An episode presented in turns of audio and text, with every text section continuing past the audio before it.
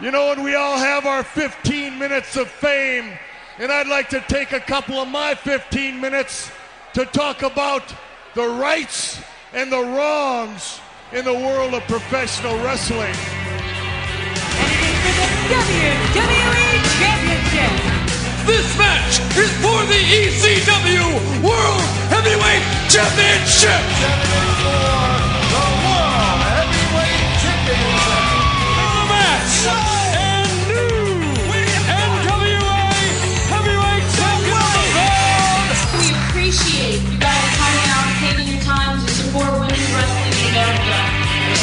For the AWA World Heavyweight Wrestling Championship.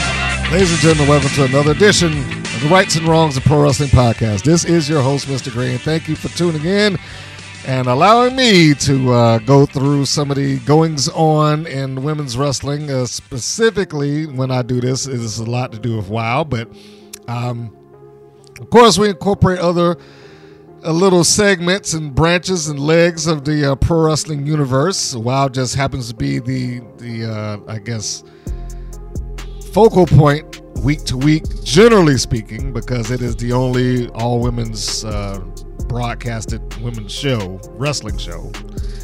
Um, na- nationally, I should say. They're, they're not the only broadcasted women's wrestling. We'll get into all of those things. I'm sure not now as the as the weeks goes on because I've talked about it on a number of occasions. Uh, I'm sure I'm beating a dead horse by saying that WoW doesn't exist in its own universe anymore. They actually have other pro wrestling uh, things to compete with, but you know that that's uh, that should be common sense at this point. But you know we, we will move forward.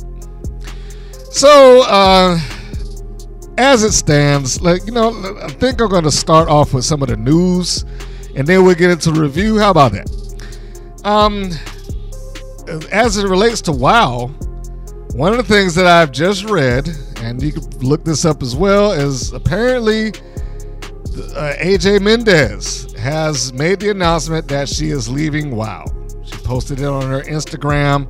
Uh, this has also been re re reported by Kita, Uh, she talked about her departure from from WoW. Um, I, I I have to say I'm a, a little bit surprised that she is leaving. You know, uh, not that WoW was in such a great place that it's hard to fathom that she would go. It's just I think I expected them to attempt to try to get more out of her than just the year. But apparently, according to them, this is this was a year contract that she had, and she has decided not to renew with with WoW.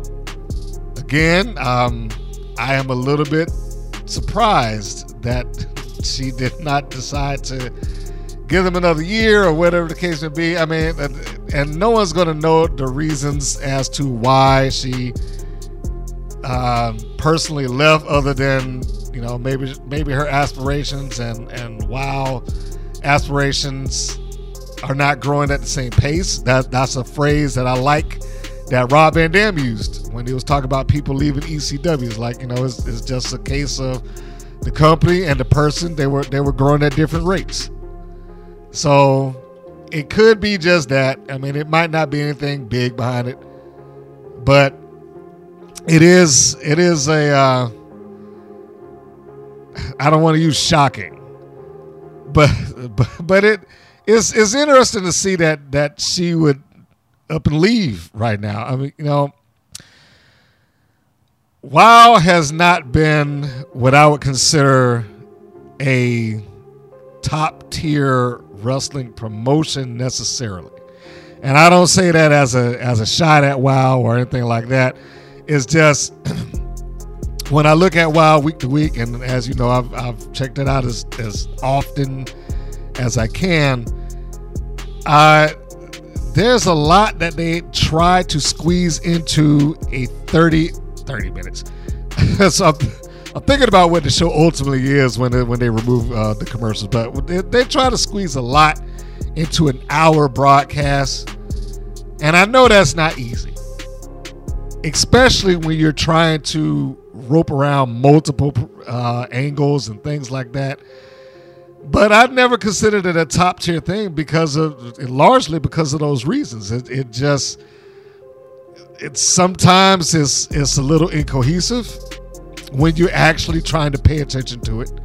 I know there's a lot of people that look at it and they just look at it for what it is week to week, but when you're watching it, uh, not just I'm looking at it this week and I'll look at it next week and whatever happens happens. When you're when you're paying attention to what they have done and what they're doing, um, week to week, it, it loses a little bit of something in that because it, they're they're not very consistent in that regard. Um, but I, ultimately, and they never really said what her major role behind the scene was, other than she's the executive producer. And keep in mind, you could take a, the executive producer title and and throw that with a grain of salt. You know, take that with a grain of salt. Um, it's like Vince McMahon when he got executive producer credits on The Rock's original movies because he allowed them to use the name The Rock, and so he was kind of defaulted into that. And I only use that example as to say this is like you know sometimes that executive producer thing is just a matter of title, doesn't mean anything beyond that.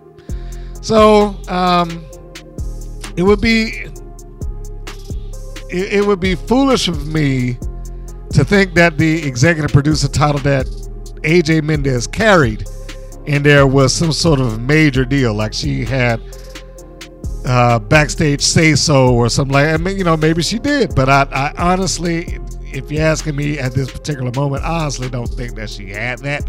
I don't think that that was something that was part of the deal. I think that they wanted AJ Mendez. I think they wanted her by name, but I also think that they dropped the ball severely. Wow, dropped the ball incredibly bad. Having access to AJ Mendez and not doing a thing with her beyond AJ Mendez is here and she's on commentary, and they constantly brought up, "Ah, you were a world champion, AJ. How was it like when you was a world champion? You fought hard to be world." You know, they they constantly brought that up in commentary, but I said from the get go when they announced that they had her in their roster or management, however you choose to relate that. I said then there's two things that they should have been trying to do with AJ from the get go. The first was going to be a little bit difficult because she might not have any interest in wrestling whatsoever. And I understand that if they had done this, they were going to take a loss. Okay. It was going to cost them more money than they probably were going to be able to get back. But at a certain point, I was I would have said, AJ, you're coming on board to WoW. The most important thing that you can do to help this company is a one match night in the ring. That is the that is the single most important thing that you can do to help elevate this entire promotion. And without saying anything negative about the other people there, and it's not a negative comment, but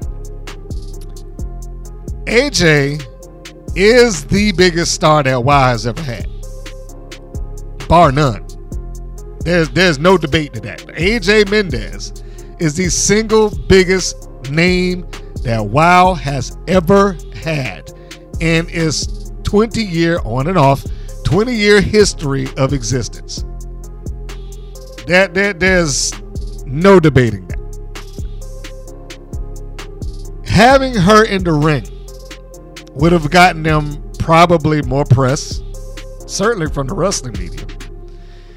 It would have gotten additional eyeballs if they had promoted it correctly because there are people who just simply do not watch WoW who are wrestling fans and probably would have tuned in on the basis of, oh, AJ hasn't wrestled in seven years. She's back at, you know, wrestling in WoW. Let me see it. it you would have gotten very likely curiosity views, if nothing else.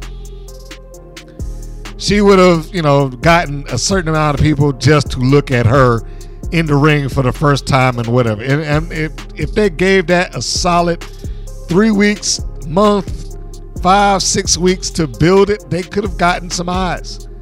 I, I, I firmly believe that.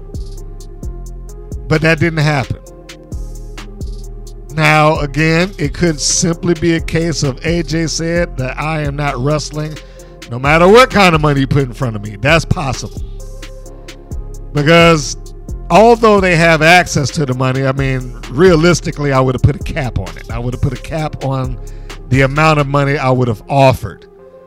Because you, if you get up into some astronomical fee, there, there's absolutely no way they could have gotten that back. Not off of what they're doing. But what they could have did, and yeah, would have made the rest of the roster upset that she getting paid that much, probably. But they'll get over it, especially if her presence helps elevate the entirety of that show. What they could have did was they could have offered her the one night contract. I mean, you know, if, if such a thing is worded that way, but we only need one match out of you. We give us a month and a half to two months to build it up one match, look on that roster and find the most accomplished person who could get in the ring with her and keep things going and interesting while she's there for her, you know, return after seven or eight years. And pay her. I mean, I probably would have capped it off at this. I'll give you 10 grand to get in there and do this one match. And given that WOW's matches do not really exceed 10 minutes, that's like a thousand dollars a minute. I don't, you know, if, if, that's something that you could turn down, then then I'm like, okay, fine, we can move on from that. That would have been the cap, 10, 10 grand. If Jeanie, if I could convince Jeanie Buster to just write her the check, just give her the ten grand, and we'll find somebody in this in our roster that could take her on, and we'll just, you know, we'll we'll promote that. That should be simple. Not saying it would have worked. She could have said no, but that would have been the offer. The second thing that they could have did in trying to utilize and get value out of AJ Mendez is they could have gotten the in-ring or sit-down promo with AJ Mendez returning to wrestling after almost a decade. They had her right there. They have cameras. They have microphones.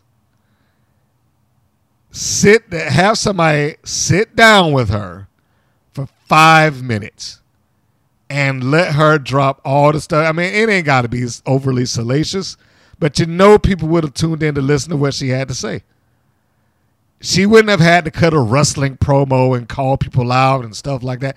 All they would have needed to know is that, hey guys, AJ Mendez is going to talk about her life in wrestling, why she left wrestling, what she did during her hiatus, and why she came to WOW. Next week on this, you know that that's that was pretty much all they need. They they didn't need to go much further. Now people would have tuned in to hear her talk.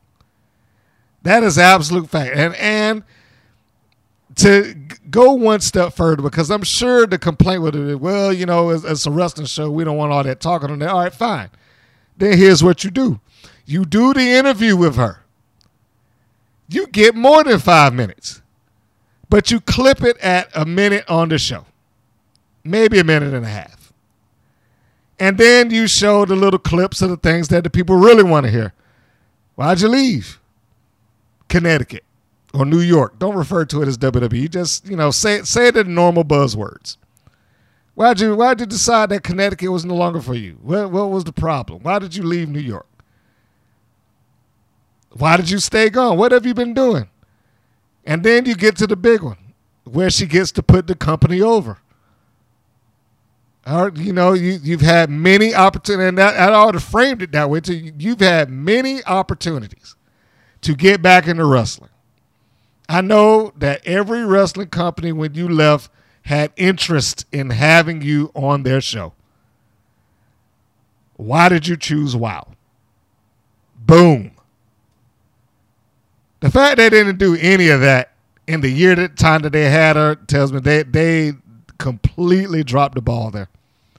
Uh, there there's really no other way that I can describe that other than they dropped the ball. They had somebody of interest to the wrestling community in the palm of their hand, served to them on the silver platter, and at no point did they take advantage of that, other than to say, AJ Mendez is here and she's doing commentary.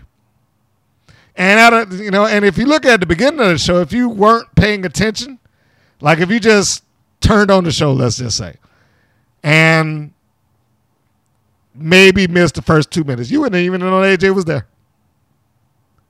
You you you would have just heard a female voice back there, and you wouldn't even known that it was AJ Mendez for the most part. They didn't start really beating it into the ground that she was back there until maybe a half a year in. But there it is. Uh, that is the news. AJ Mendez is out the door of WoW. So when they have started this new set of tapings, which just as I am talking now, it just took place at the beginning of the month, uh, she should no longer be available. She should be out the door. I did mention that she uh, posted on her Instagram her statements about WoW, her being AJ Mendez, formerly AJ Lee. And I want to make sure I read that before we move on.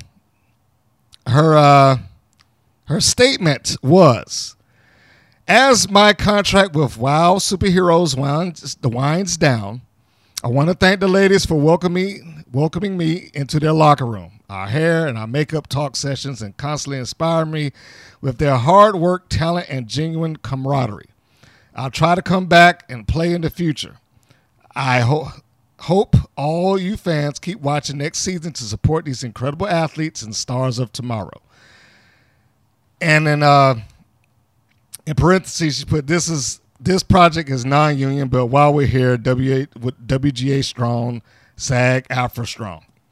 Uh, so you know she's considering that she's moved into the Hollywood sphere, she's supporting the Writers Guild and the, and the Screen Actors Guild. Uh, she has been on uh, an episode of of uh, Heels on Starz, so that you know probably speaks towards that. Uh, so, and of course, you know she's gone into being a writer, and that's probably a large part of the reason why she jumped on WoW anyway. But we'll we'll never know that until she uh, expresses this. But as you can see, she left the door open to go back to WoW. I'm not so again. I'm not saying that she will not return, although that's probably going to be the, built around two different things. Either uh, the door is open and she's not in the midst of doing anything terribly important that requires her to be in and out much, you know, in this case, I'm going to say a wrestling promotion.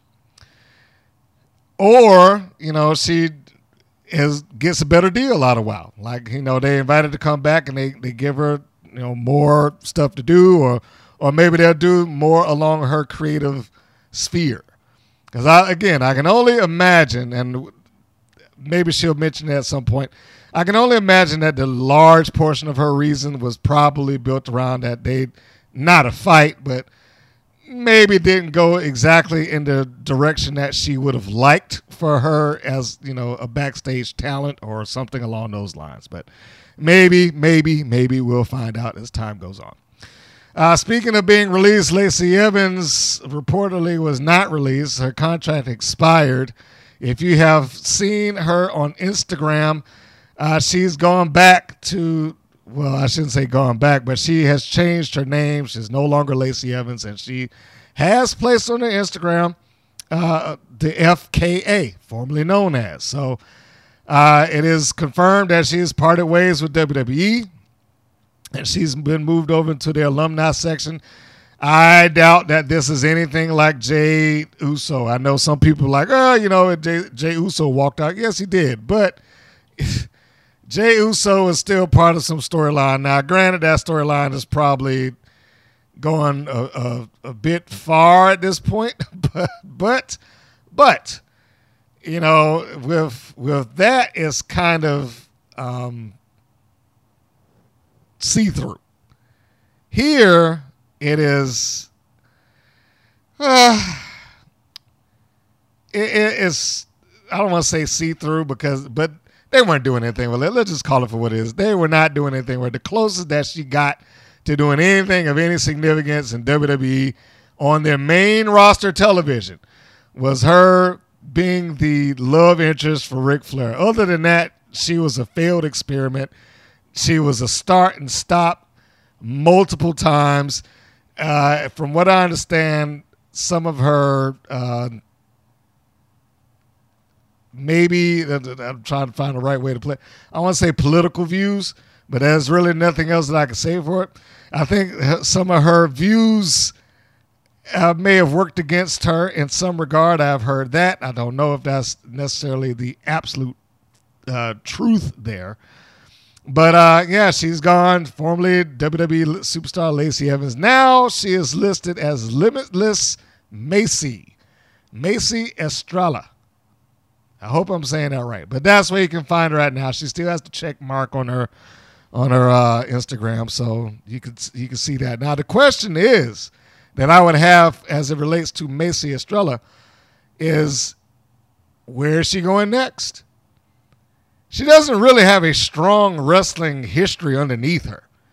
When I met Lacey or Macey, and I never met her in person, so let me just you know say that. But bef- just before she went to do the um, the show that WWE was doing, that basically got her hired.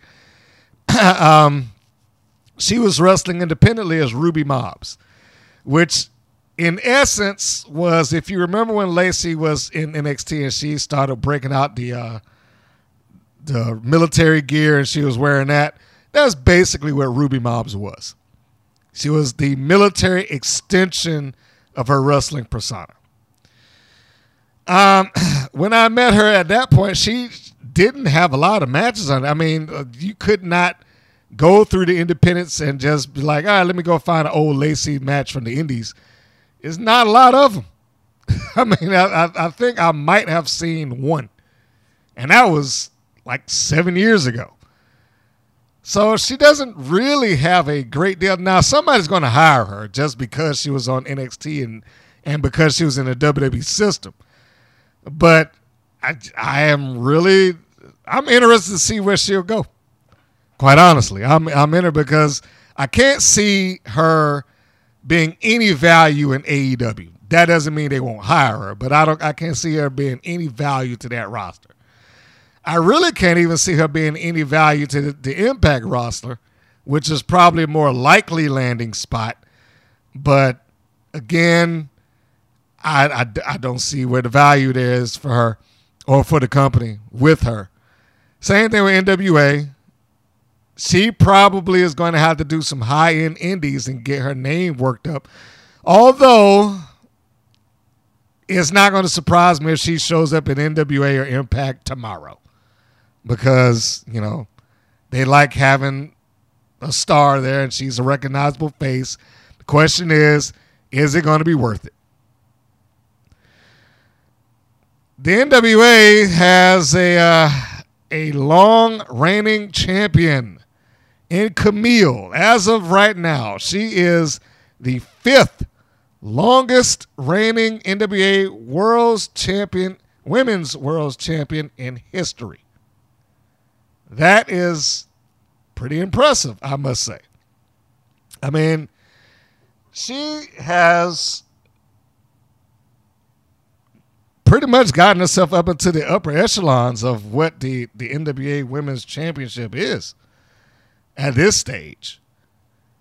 I I don't know if I really saw Kamille doing making these kind of uh I don't want to say headlines. I don't know if I saw her making it this far. I didn't think that she was going to have a short reign, but I don't know if I believe that she was going to be up at the uh, the top. I mean, she is quite literally within the top ten.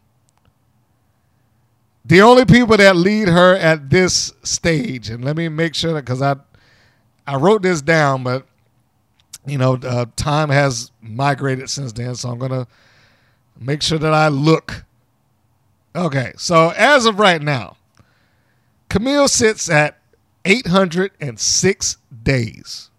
of being the women's world's champion. To put that in perspective, she is now a longer reigning champion than June Byers, who was, uh, you know, several decades ago. I'm gonna go through some and see if he, if these are names that you can recognize, uh, like Barbie Hayden. Barbie Hayden's reign was a little over a year at 378 days. Now, some people might not remember her. She was known as Abilene Maverick on WoW. So, some those of you who tuned in for the WoW review, you probably know what I'm talking about. Casey Carlisle, who's been on our channel a number of times, also a little over a year at 462 days. But she was in a very dark period of, of uh, holding NWA champion, Women's Championship, as was Barbie. Uh, a lot of them were, now that I'm looking at it, Amazing Kong or Awesome Kong, depending on which promotion you're talking about. She held the title for 358 days. Santana Garrett, another uh, former WoW champion. She held it just under a year at 314. Amber Gallows, Allysin Kay, Serena Deeb, Lexie Fyfe, uh, Tiffany Rocks, you know, Malia Hosaka. These are all women that held the championship, and at this stage, Kamille has outreigned them all. She only has four people in the entire history of the NWA Women's Champion, in the entire recognized history. This championship dates back to 1950, or at least that's what they they uh, put it down. Uh, that I know the original version of a women's championship goes back to 37, but that the NWA Women's World Championship is officially dates to 1950. But right now, there are four people. There's only four people in the history of that belt that have longer reigns than Kamille does currently. MsChif, which is a name that has been kind of lost to, to history, her reign is at 916 days. She's at number four. Jazz, who was never beaten for the championship, she just relinquished it. She's at number three, with her singular reign being 948 days.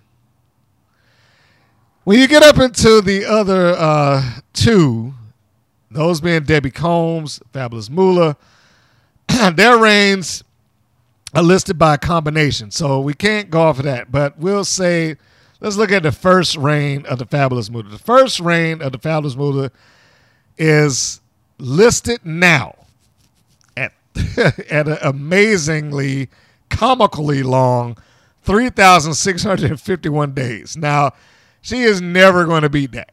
Okay, it's the same thing I said about uh, Roman Reigns when people start talking about him getting into Hogan land, you know, his title reign, the four year reign that he had and uh, getting into Bruno territory, and uh, I think Backlund's other his first reign. Like, yeah, look, I like Roman, but he ain't never getting that. He's never getting that. And they don't even, you know, and and just as a side note, just just as a quick side note, you do realize for those of you that watch WWE, you do realize that the reign that they're doing, they're conflating the Universal Championship reign and the WWE Championship reign together to try to make him as a long reigning champion. Roman has not had the WWE Championship as long as that. They're pushing them both. The, the reign that they are trying to count for, for him being the longest reigning ever, he's already the longest Universal Champion ever. But they're trying to put that Universal Championship reign over top of the WWE reigns from the past. Even though he is a unified champion, but they're again they're trying to conflate the two together. They're trying to just mash them, and the way they talk about it is is all one thing in their verbiage. But no, Roman is not that long of a WWE champion if you separate the two reigns from when he won it to present day and he is not going to beat Hogan's reign. He is not going to beat uh, uh, uh, Bruno's reign or anybody else that was from that era that held titles for two and three years at a time. So yeah, let's let's move on from that.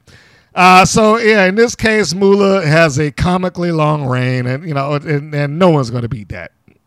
Even her second and third reign was like another three thousand days. Is you know, is, is ridiculous. Uh, the only other person there that uh, that is listed as having a lengthy, lengthy reign that will be somewhat difficult for um, Kamille to overshoot is Debbie Combs. Combs is another one that they have uh, mashed her reigns together. Collectively, they have her at 3,461 days. That is the combined title run that Debbie Combs is listed as having. Although her, how many times did she have it? Uh, I think she had it like three times, if I am not mistaken. But again, when you look at the the entirety of her reigns and how long and, and all that stuff, yeah, uh, it's good that Kamille got up there, but I do not believe that Kamille is ever going to bust any either of their reigns. So we'll uh, we'll carry on from there.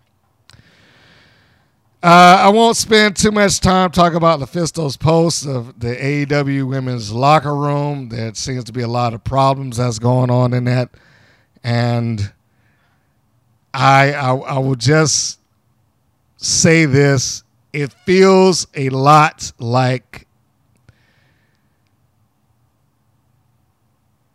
her side, their side, and the truth somewhere in between. I do not doubt that LuFisto probably felt alienated and uh, down talked to, or you know, however, whatever other feelings that she had leaving out of the locker room. I know that the prevalent one is that she had been politicked out of a job. I do not doubt that she feels that way and or found evidence to support it. Uh, I also do not doubt when she says that there are people that have talked to her um, behind the scenes who do not want their names revealed, who said there was other issues that was going on because this is not an isolated thing. I mean, you know, once Big Swole left the company, then all of a sudden she had a lot to say. What I expect to happen in, in most cases, when the people are no longer bound to that company, to where they feel like I'm going to get fired or I won't be able to return or my job will be in jeopardy if I say anything. Once you get those, some of those people past that, you, are going to get some truth that's going to start coming out as it relates to some of them and their place and what they felt like.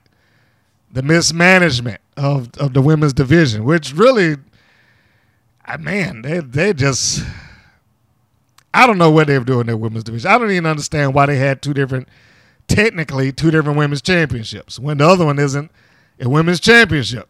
the TBS title was, uh, by their definition, uh, it was kind of like Impact's digital media championship, which you see that thing hasn't gone far either. But it's just, you know, it was, just like a championship for the sake of having a championship. Which one was the more important one here? They just had it just to have it. But anyway, getting back to LuFisto, no, I don't. I do not doubt anything that she felt like or thinks that took place, but I also don't doubt, uh, you know, some of the women that are in AEW probably think is the greatest thing in the world. And I, I will say, if they did anything that probably gave them any problems, having everybody just respond to LuFisto on social media simultaneously almost. If there's anything that looked like they were trying to make sure that we got to tell the world that everything's fine here, it was that. It was everybody from Renee Young to MJF all coming out in support of the women that one time, almost right around the same time frame. It's like it was they were just told, "Hey guys, do it." So, so um, that that would probably be the most telling thing in this situation. But uh, I'll address Maxwell Jacob Friedman's statement and move on.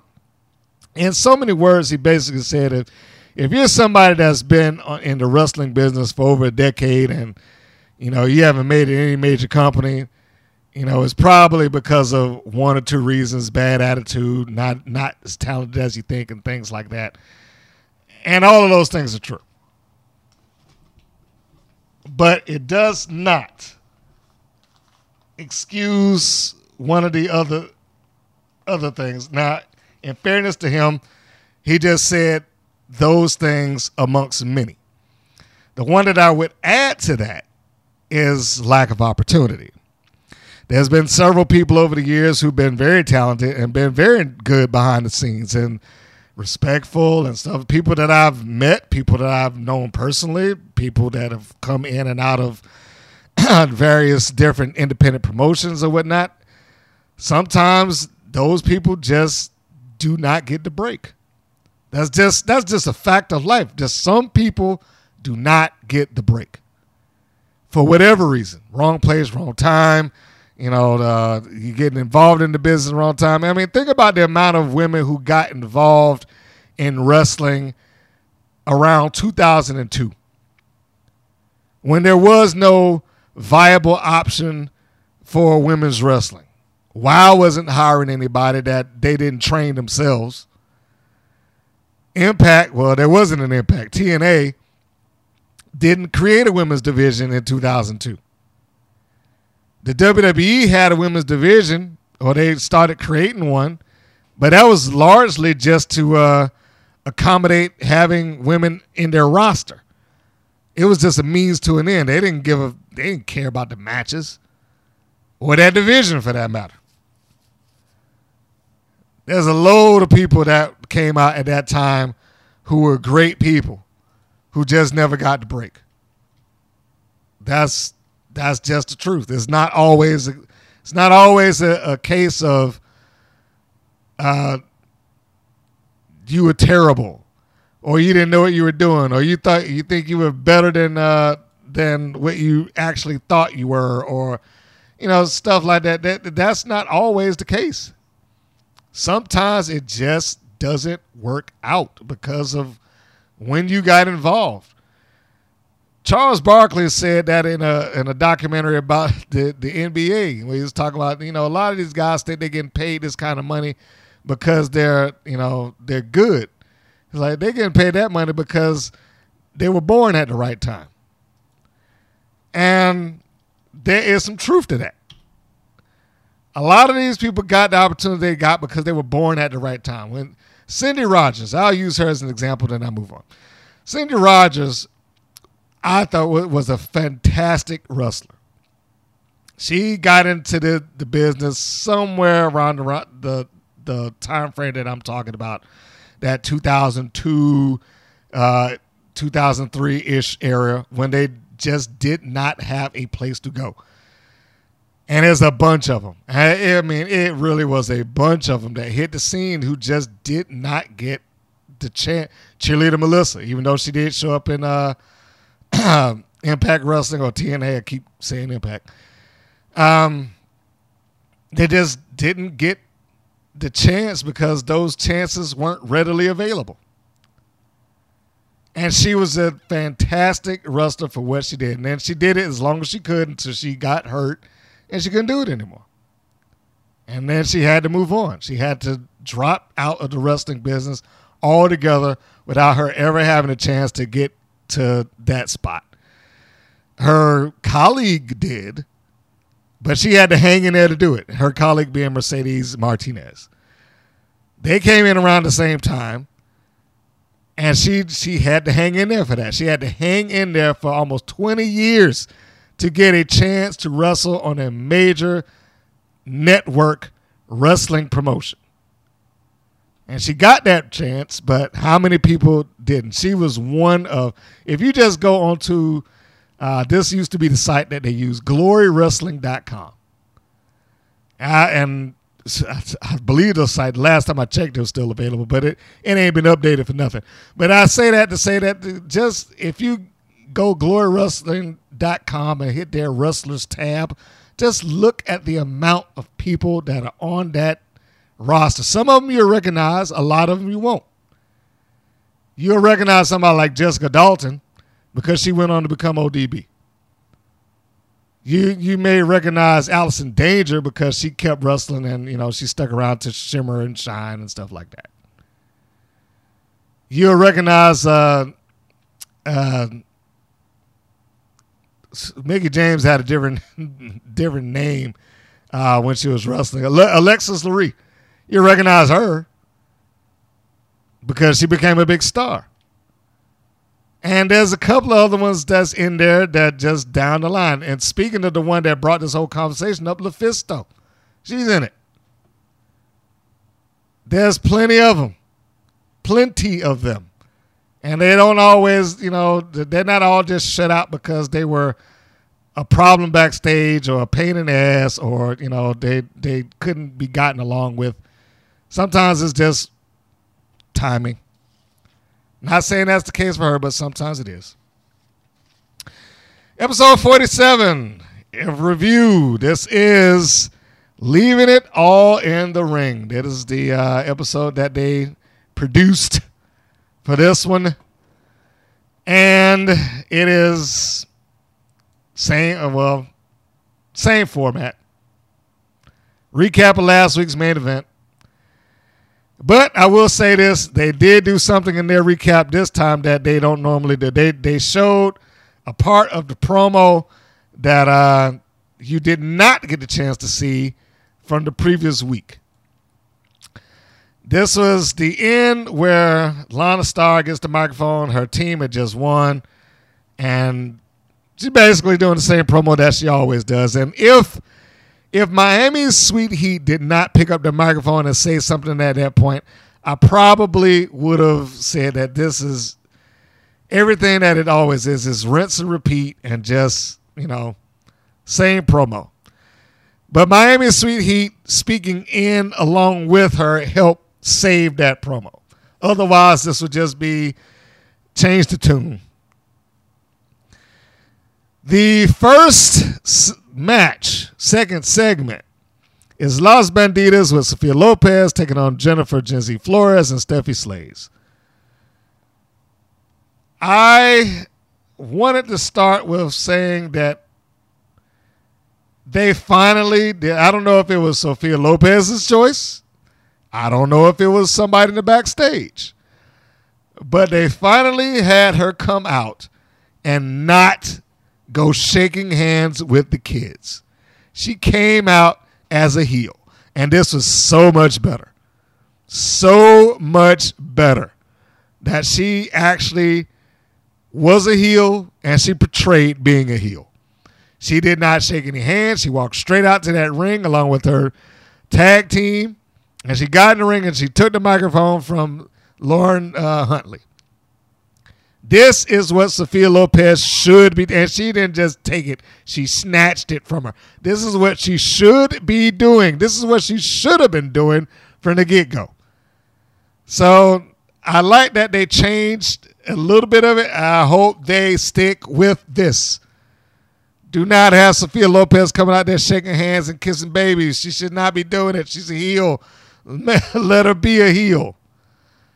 And so she did. She snatched the microphone and she does her introduction of, of the uh, Las Bandidas. And I would hope that the commentators don't try to, oh man, she does a great job of commentating and introducing them. You know, make, make her sound arrogant, which is what she should be.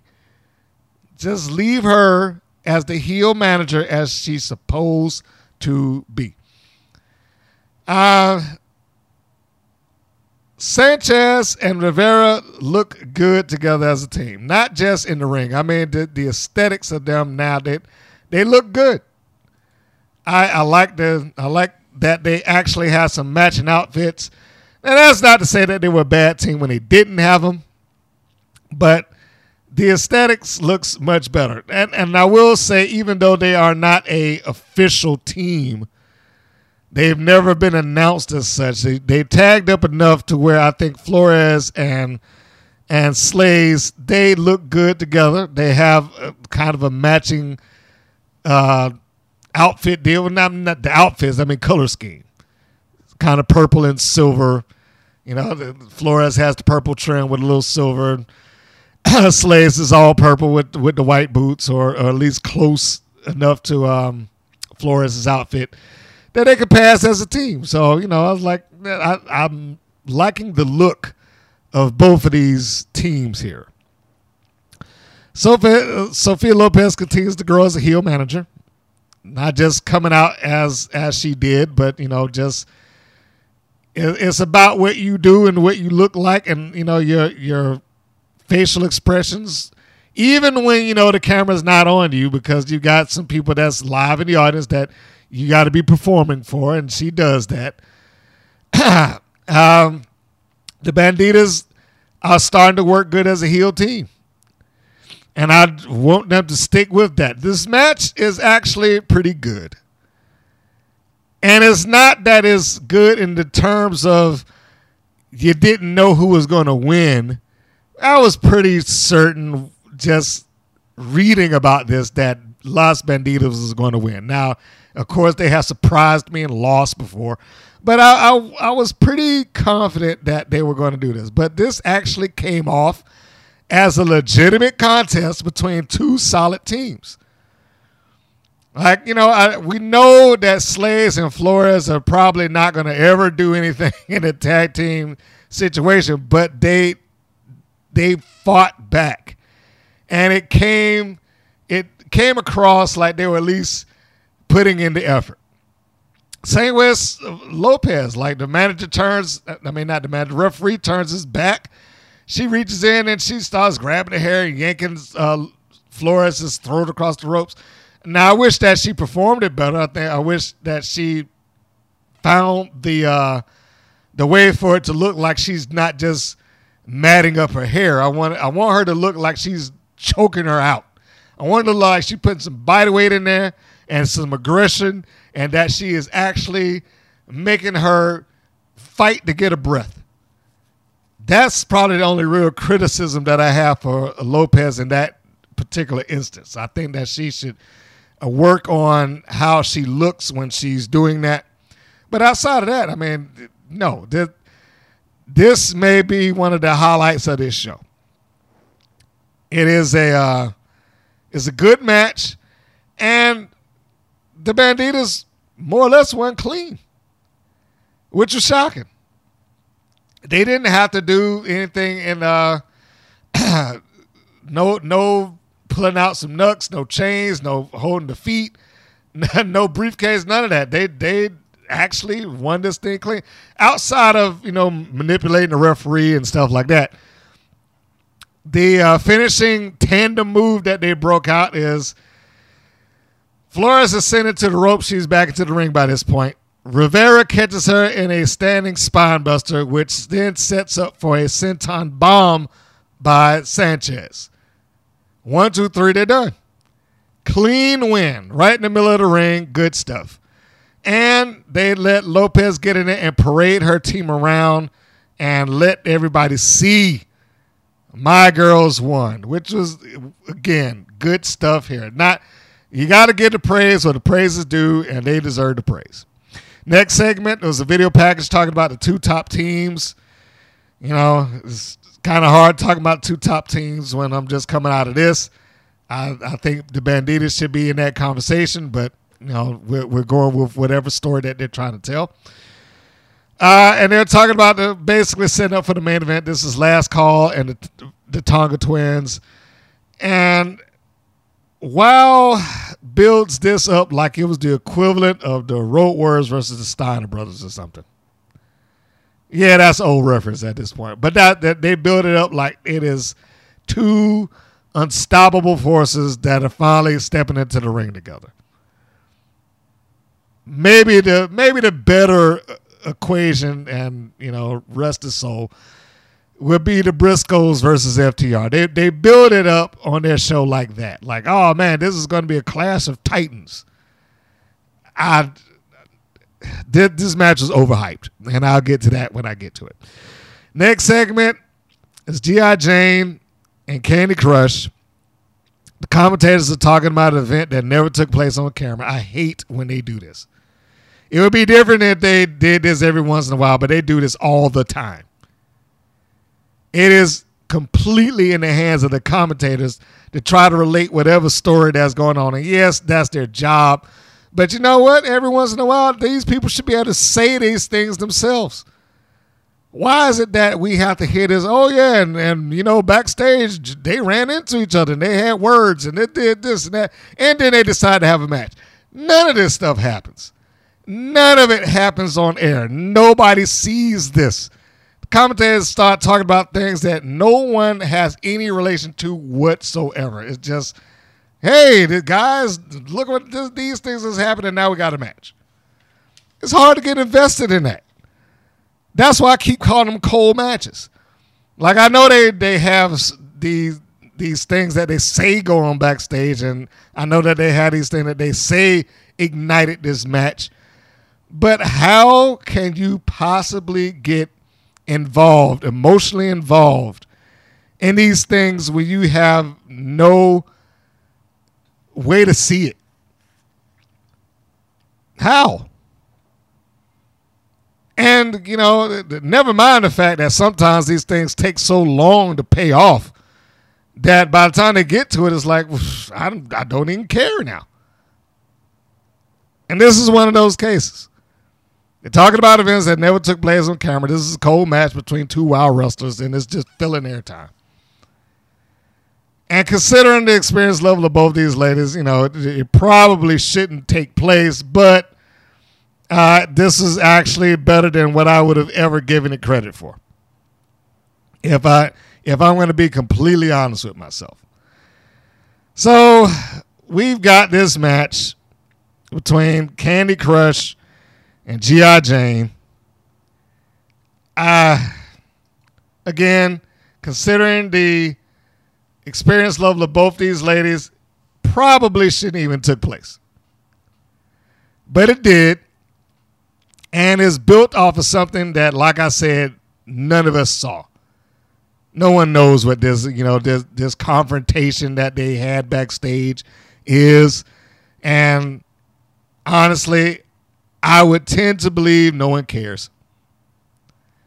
It's just stuff that they're saying because they have to say it.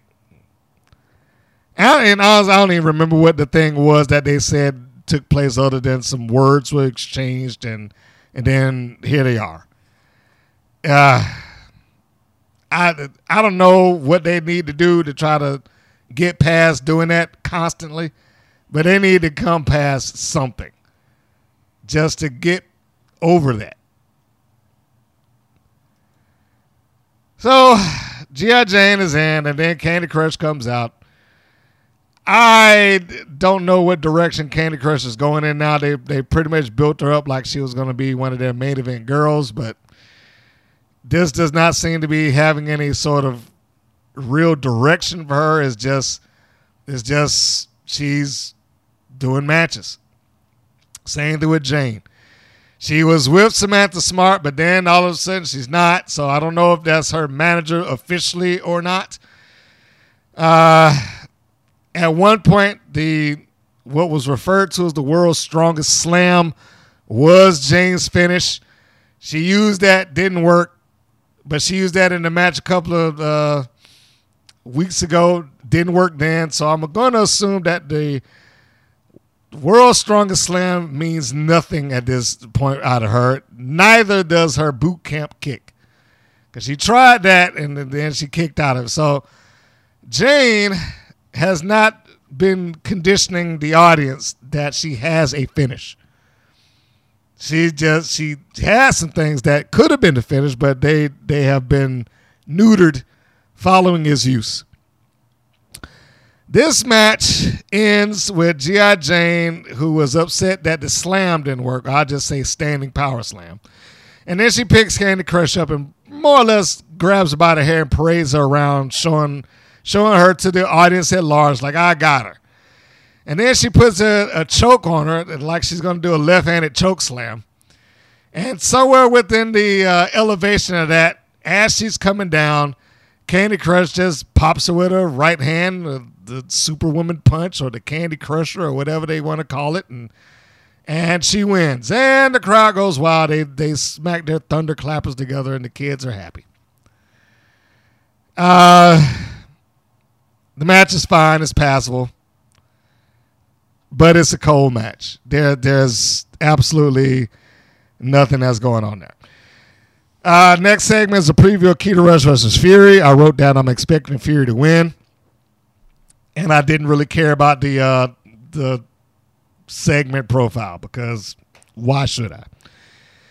Uh, the next segment was the preview of Princess Aussie getting prepared to take on Vicky Lynn McCoy to get a title shot. Is I wrote here is about time that this stipulation was applied.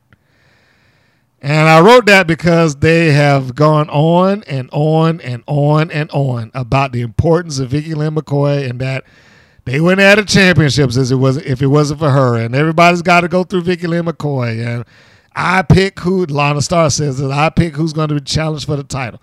Now, those things never happen.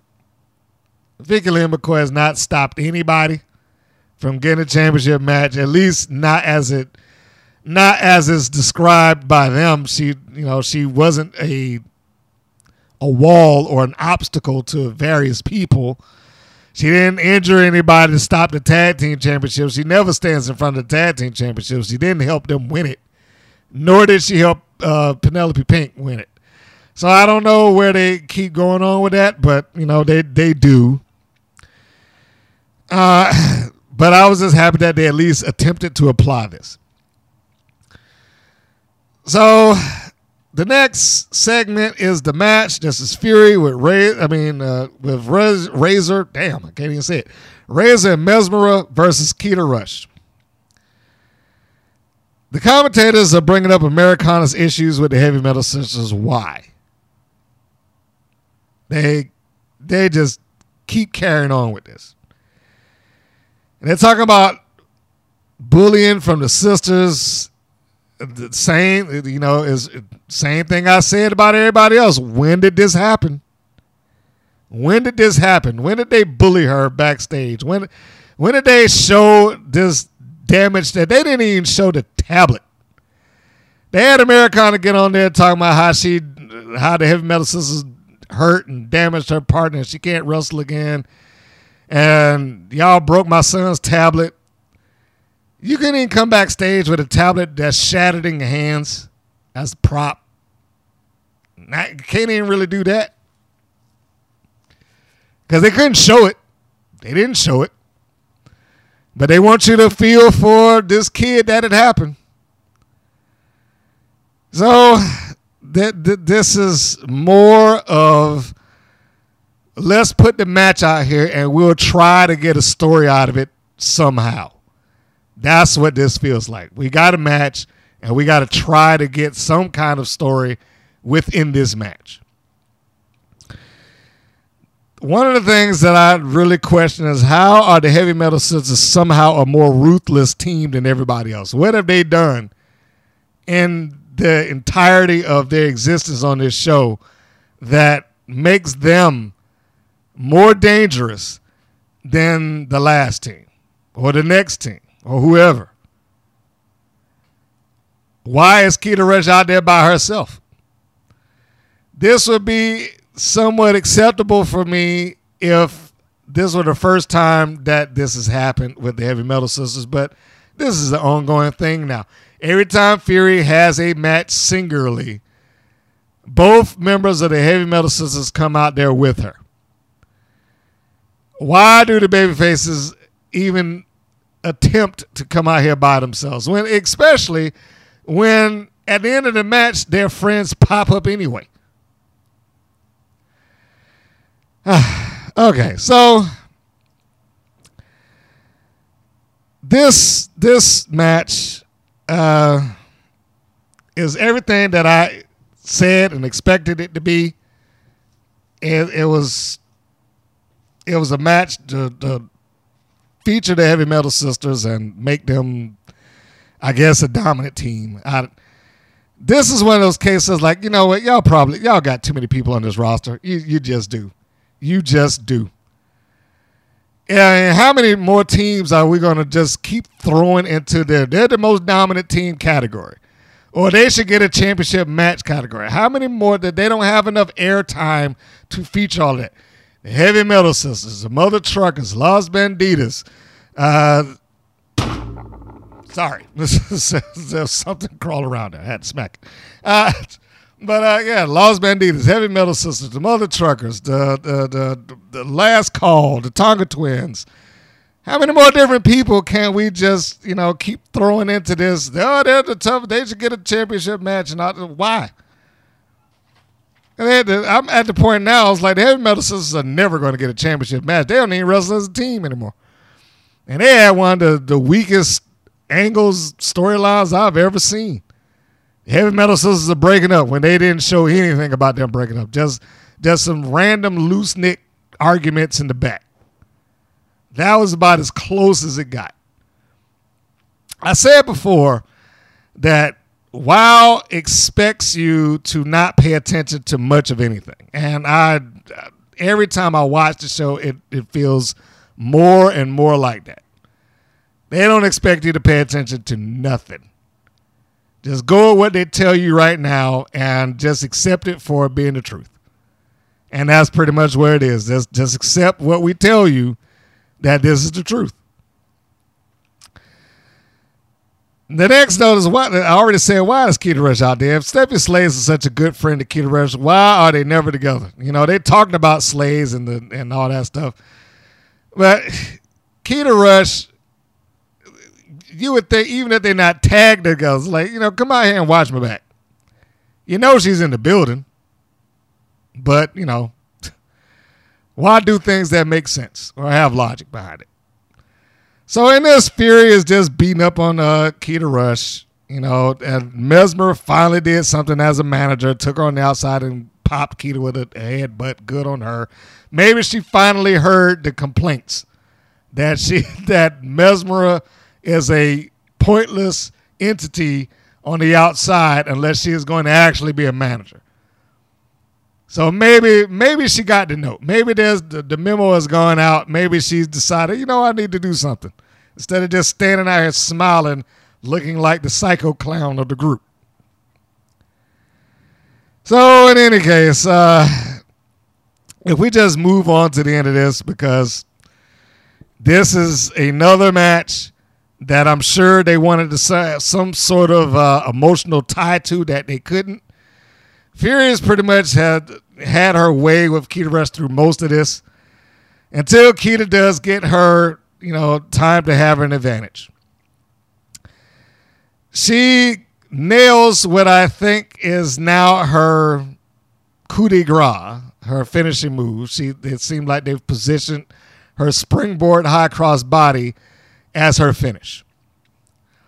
So there's a point in the match where she, you know, starts to build her comeback. Crowd gets behind and all that good stuff. She she's a good baby face, and but you know again, uh, Keta Rush is like a lot of other people that's on this roster that you barely know anything about them. And if you was to go through weeks and weeks of TV, you probably have heard her say a sentence on television, and that does not help anybody, particularly her. Like you you can't get invested in anybody when you don't know who they are, what their motivations, and what they're doing. But Keta Rush built some momentum. At some point, she was able to, to get to the outside. She springboarded across, hit the high cross body, landed on Fury. And of course, the referee's distracted because Razor's up on the apron. And then Keta Rush realizes that, hey, you're not counting. She gets up and she goes over to the referee. What are you doing? Fury gets behind and rolls her up one, two, three. And there we're done. that was that. So it was a good showing by Keta Rush. I mean, you know, I certainly don't want to put anything there, especially between the two of them. Fury has more experience than Keta does, even though Keta got into wrestling sooner than Fury did. Keta doesn't wrestle in any sort of independence or anything like that. If it's not on WoW, she generally doesn't wrestle. So, but here's the part that I, it's just mind blowing to me. The second that she lost, and then the heavy metal sisters start beating her up, Spring Break 24 7 and Americana all rush out to the ringside. This is why I'm like, well, why weren't they just there? they had to have been waiting behind the curtain for, this. Like the second that she's attacked, then they come running out. I was like, y'all had to have been no less than two feet away from that curtain to get out that quickly. Should just been out here ringside to negate their interference in the first place. Why didn't you do it? That didn't make any sense. But I know they're trying to trying to keep the heels heels and baby faces baby faces and what have you. But they come out and they run them off. Now I would think at this point not to change their storyline or the direction that they're going. But I would think at this point, when Americana hits that ring and she's in there against the heavy metal, she's facing them. These people that three, four weeks ago, she got on a microphone talking about how they broke my partner's leg. She can't wrestle again. You damaged my son's tablet. You broke it in the backstage. And they've been bullying people. How is it that that ring and the ring ropes suddenly became some sort of magical barrier to Americana that she wouldn't want to get even. I know that WoW has done these things before. They've had what they considered brawls. So why wouldn't this one? Americana, whatever motivation she had to try to get even with the heavy metal sisters, at this point, I was like, it, I, I know exactly what's going to happen when they do it. They're going to have to try and rebuild your interest in this story all over again. And they're going to recap it. And she's going to repeat the same talking points. And then they'll finally have a match. Maybe. At this stage, I'm, I'm almost at a point where, like, you know what? Just forget it. Just, just forget it. Just drop this and move on. Nobody remembers it anyway. Just just drop it. Americana, it clearly isn't that important to her as a as a persona on the show. Because otherwise, you would think that she would have done something about it by now. So, yeah, just drop this and move on. Uh, it doesn't make any sense that none of these people were there watching Keta Rush's back from the start. Considering that she's a babyface, considering that she was allegedly best friends with Stephy Slays, who was in the same building, considering that she is tagged up with Jennifer Florez, considering that the uh, Americana has issues with the heavy metal sisters that haven't been resolved, and Spring Break 24 7 all just ran out there at the drop of a dime. You think that she'd have enough friends there to watch her back? Apparently not. Wow goes into another segment, and then there's a promo telling the fans, hey, you could be superheroes too. Just believe in yourself and blah, blah, blah. This is an obvious message for kids. Didn't didn't match up to anything that was going on in the show. It was just a random message, just put in the middle of it, just for the sake of it. Just believe in yourself, and you you could be a superhero too. Then we go to the Tonga twins cutting the promo on last call. Uh, this is a good promo, and it's good to hear a promo that's specific not some vague or generic version that WoW was kind of, or some of their people are used to doing. This promo was aimed at Last Call, Reina Del Rey and Wrecking Ball. I don't even know why I call them Last Call because even though it was sent to me in the email that they were Last Call, they never really referred to them as that on TV. You might I've heard it like once or twice, but it doesn't really seem to catch, and they don't really take it anywhere. So why should I? So the main event of the evening was Reina Del Rey and Wrecking Ball taking on the Tonga Twins, and and this is allegedly to produce a number one contender. This match may be the uh, weakest of the show. I wanted to like this. And it's not a bad match. It's just so highly, highly choreographed. I mean, you know, wrestling is like that just in general. But when you're in a match and it just looks like it's choreographed, something's wrong there. So it, it, it they start off with all four of them in the ring. The Tonga twins, Chaos and Conan, Wrecking Ball and Del Rey. They all squared off, facing against each other. And then they, you know, the heels take a forearm shot to the Tongans. The Tongans fire back with head, head but now keep in mind they they're all doing this simultaneously. Like we'll both do this together, and then they'll both do this together. And it, man, this just came off as the single most choreographed match that I've ever seen. Period. I know all four of them are are capable of better than this. This was not a main event. It uh, it just wasn't. This was not a main event. This this is what I would consider a somewhat poorly booked match. And I only consider a poorly booked match. These styles do not seem to mesh very well together. It's like four rocks being slammed up against one another. And that's how they try to present it. They try to present it like we got these big, powerful people, and they're going to just be smash mouth. Well, you know, a slow smash mouth match isn't necessarily a bad match, but they would have to be more smash mouth than what they're doing.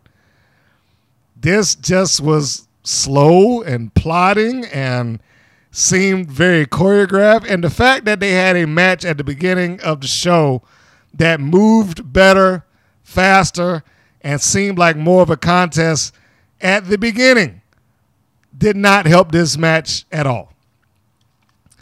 In my view, all it did was it shined a light on how inferior the match was by comparison. So, I mean, this, this the crowd is super mild. They look like they're moving in mud. It's just it's it's so slow.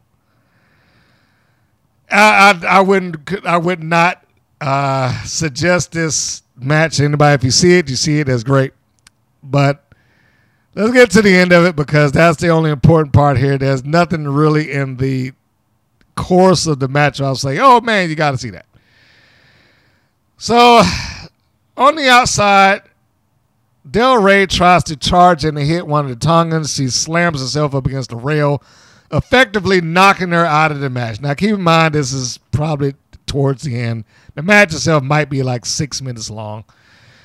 um, and so this leaves Wrecking Ball to try to take on both the Tongans. And she is fighting back, also moving like she's in slow motion. A chop for you, a forearm for you, a punch for you, another punch to you. And then once they decide they had enough, they headbutt her, they put up in the finish. One, two, three is over with. I mean, this this was just it, this was not good. it, it it it wasn't the worst match I've seen ever anywhere, but this was not a good match for either one of them, especially a match what it was supposed to be a number one contenders match and something on the line. It just it just didn't come off that way. It was a slow, plotting, choreographed match. I was glad when it was over. And hopefully they will move last call out of this position and just move back. The the only other thing I could say that might have fixed this teams that are big and brawny like that do much better when they have smaller teams to bounce off of or to bounce them around. The Road Warriors' best matches that they've had were against teams like the Freebirds, the Midnight Express, the Four Horsemen, you know, teams like that where they can look good and they can throw people around and, you know, the heels have to work extra hard to get by. The worst matches that they've had were against teams of equal size. Powers of Pain, Demolition. Nobody ever refers to those matches as some sort of classic for the Road Wars. They just don't. The same dynamic works here. With teams like that that are built and based around, you know, mostly power and throwing people and, and this, that, and the other, it's a better thing for them to have smaller teams that could actually give them a run for their money and make them look good. I think the Bandidas would have been a better fit in this role had they had the undefeated streak going into this that they should have had when they had Sophia Lopez cut that promo on, for them all those weeks ago, saying that we're going at the tag team championships. That should have been the start of it right there. And then you could have led to the Bandidas squaring off against the Tonga twins over the debate. It's like, hey, you know, the Tongas have a, a legit claim because they were cheated out of it. The Bandidas would have had a legit claim had they stayed undefeated.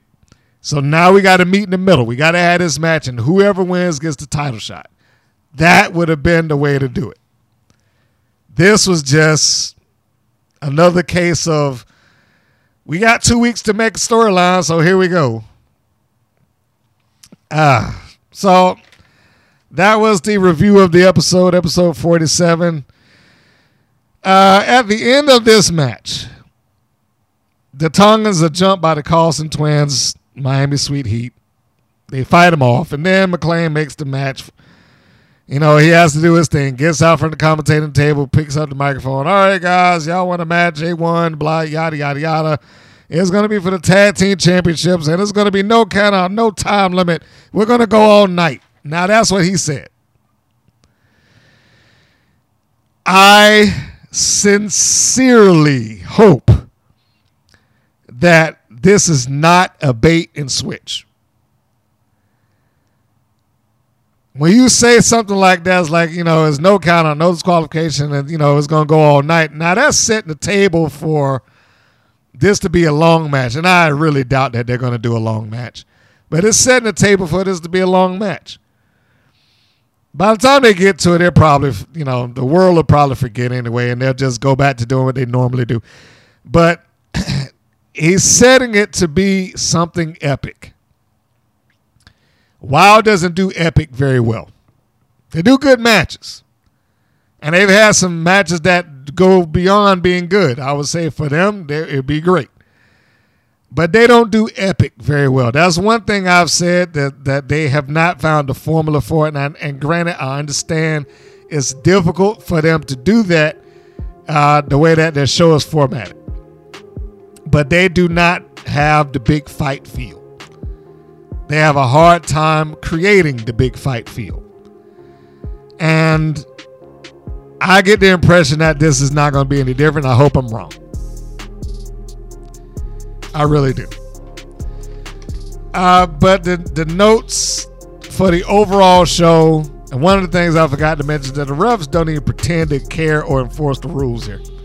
Especially that one that was in the main event. He didn't he didn't even attempt to enforce any rules there. He just kind of stood back there and let the, all four of them just stand around punching each other. Like didn't even try to, hey, look, guys, get out the ring. I'm going, I'm ringing the bell. One, two, none of that. A him calling, saying I'm gonna ring the bell while he's standing across the ring or in the turnbuckles or away from them doesn't help. But yeah. Uh, so the overall the, the notes going down the line of the entirety of the show. Uh, Americana does not come off of like a woman seeking revenge. I just talked about that. She does not act like a woman that is looking for revenge. In fact, if I was basing off of this appearance of her, I would think that she didn't have anything to do with this angle or the Heavy Metal Sisters. The refs do not pretend to enforce the rules.